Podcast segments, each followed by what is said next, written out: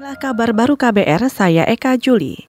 Saatnya kita simak hasil rekapitulasi suara sementara untuk pemilu presiden langsung dari gedung KPU Jakarta. Ada reporter KBR Heru Haitami yang akan melaporkan bagaimana hasil rekapitulasi suara sementara. Ya, saudara, hasil penghitungan suara sementara Pilpres 2019 oleh Komisi Pemilihan Umum atau KPU hingga Jumat pagi pukul 9 waktu Indonesia Barat, pasangan Capres Cawapres nomor urut 01 Jokowi Maruf Amin unggul dengan suara 56,8 persen, sedangkan pasangan nomor urut 02 Prabowo Subianto dan Sandiaga Uno memperoleh suara 40 3,92 persen. Pasangan nomor urut 01 Jokowi Maruf Amin unggul dengan perolehan suara sebanyak 31.1873. Kemudian pasangan nomor urut 02 Prabowo Sandi memperoleh suara sebanyak 28.275.127. Dari hasil tersebut diketahui selisih antara keduanya sekitar 6.700-an suara. Saudara penghitungan suara pemilu 2019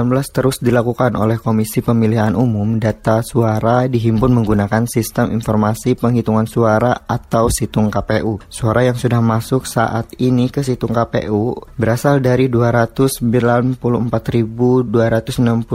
TPS dari jumlah keseluruhan 813 ribuan TPS sehingga secara keseluruhan total suara yang sudah masuk sebesar 36 persen. Demikian dari Gedung KPU Jakarta Heru Hetami melaporkan untuk KBR. Masih soal rekapitulasi suara. Koalisi Masyarakat Sipil yang memantau rekapitulasi suara di Komisi Pemilihan Umum atau KPU menemukan 708 kesalahan. Rinciannya mulai dari formulir C1 tertukar, salah input tidak lengkap, dan buruknya hasil pemindaian formulir C1. Menurut Sekjen Mata Rakyat Indonesia, Bayu Adi, akibat ratusan kesalahan itu, kubu 01 dan 02 sama-sama berpotensi dirugikan. Tapi temuan kami ternyata yang dirugikan ini nggak cuma 02, tapi juga dari 01 mereka juga dirugikan.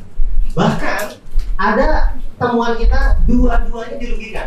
Jadi 01 dirugikan dan 02 juga dirugikan. dirugikan. Itu tadi Sekjen Mata Rakyat Indonesia Bayu Adi. Sementara itu, anggota koalisi dari Kode Inisiatif Ferry Junaidi menilai pemilu serentak sebenarnya berjalan baik dengan partisipasi pemilih yang luar biasa.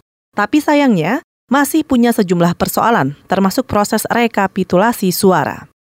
Pihak keluarga dari MA, pelaku peretas situs resmi KPU RI, menyebutkan anaknya sudah mendapat tawaran pekerjaan dari tim cyber Mabes Polri.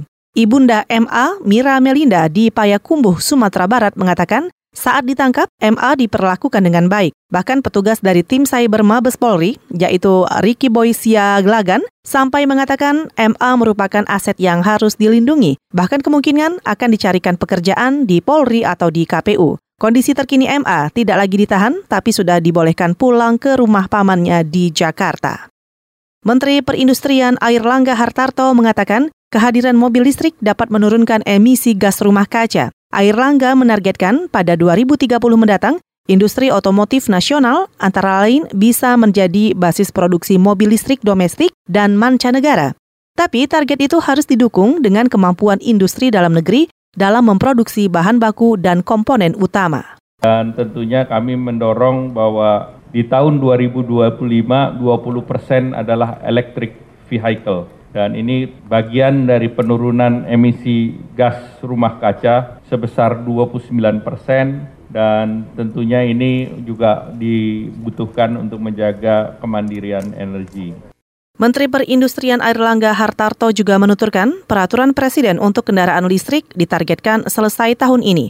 Perpres itu antara lain mengatur tentang fasilitas pajak penjualan atas barang mewah dan lainnya. Saudara demikian kabar baru, saya Eka Juli.